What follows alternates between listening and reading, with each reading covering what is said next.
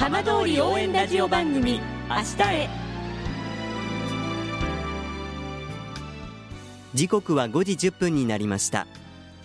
今週も浜通りの情報をお届けする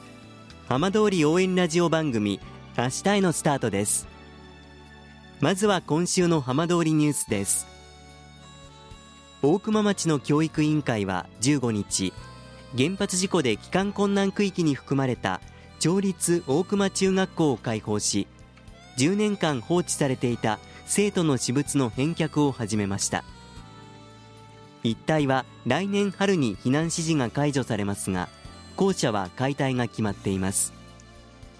原発事故の後の開放は最初で最後となります。初日となった昨日は元生徒らにじゅうにんが訪れ、写真を撮るなどして母校との別れを惜しみました。にねん生の教室で自分の名札を見つけた会津若松市の佐山内樹さんにじゅうよんさいは、震災の日以来で懐かしい、避難後会えなくなった同級生が来たらわかるよう黒板に連絡先を書いたと話しました。大熊中学校は現在、町役場が一時移転していた会津若松市で授業を続けています。在校生はさんにんで、再来年春には町内に戻る予定です。さて、毎週土曜日のこの時間は浜通りのさまざまな話題をお伝えしていくじゅうごふんかん、震災と原発事故からじゅうねんはん、ふるさとを盛り上げよう、笑顔や元気を届けようと頑張る浜通りの皆さんの声、浜通りの動きにフォーカスしていきます。お相手は森本陽平です。どうぞお付き合いください。浜通り応援ラジオ番組明日へ。この番組は地球を守る、未来をつくる東洋システムがお送りします。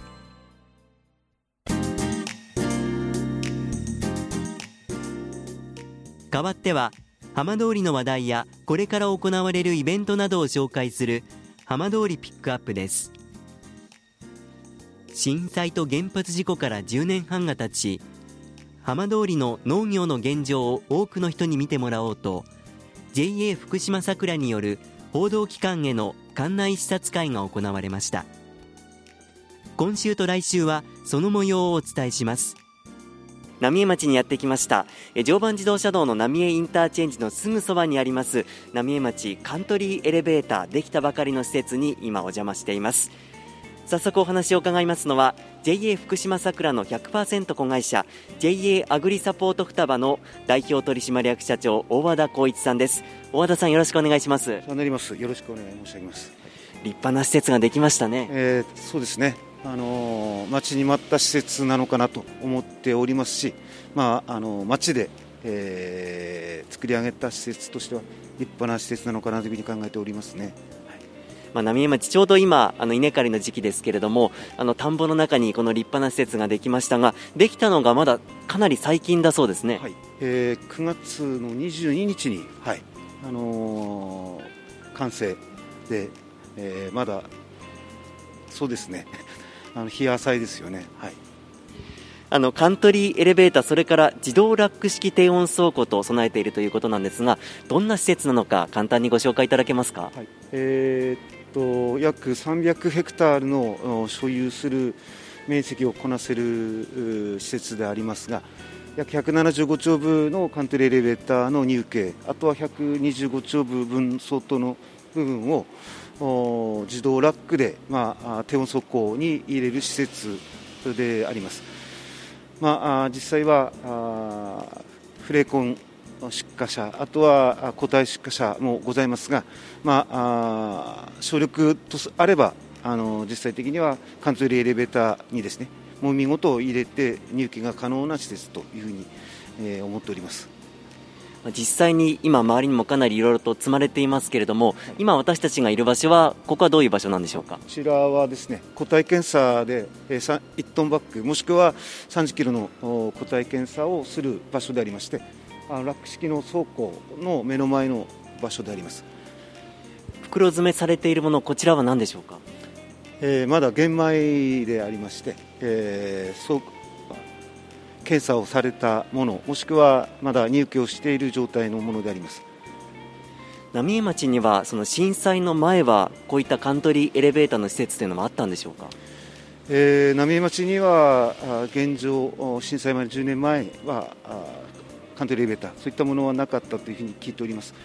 まだ、えー、この施設以外にですね、まあ、あの田無小島地区にもですね、まださんびゃくちょうぶ規模の、まあ、弊社もしくは福島さくらではない、えー、会社でやっている部分がさんびゃくちょうぶのものがあるというふうに聞いております。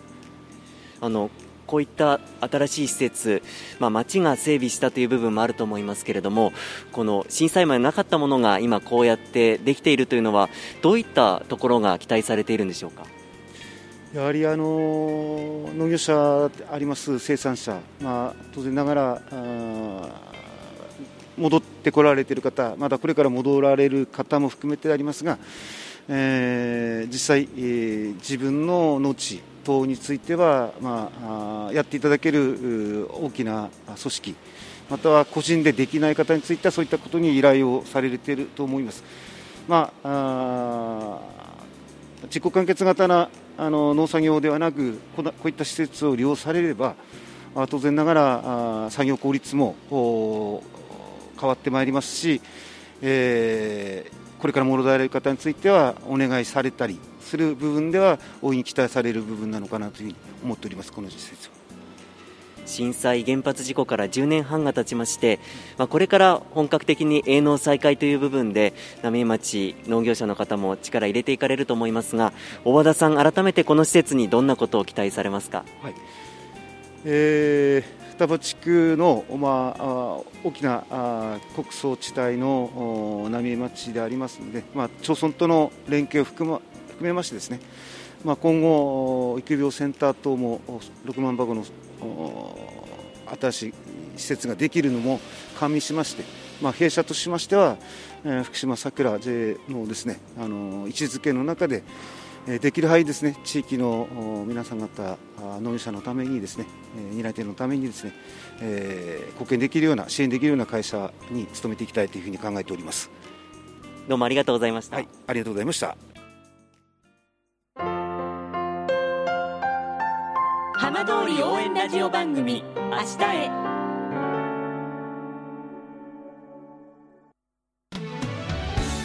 浜通りの情報をたっぷりでお送りしてきました。浜通り応援ラジオ番組明日へ。放送した内容は一部を除きポッドキャストでもお聞きいただけます。ラジオ福島のホームページからぜひチェックしてみてください。この番組は地球を守る未来をつくる東洋システムがお送りしました。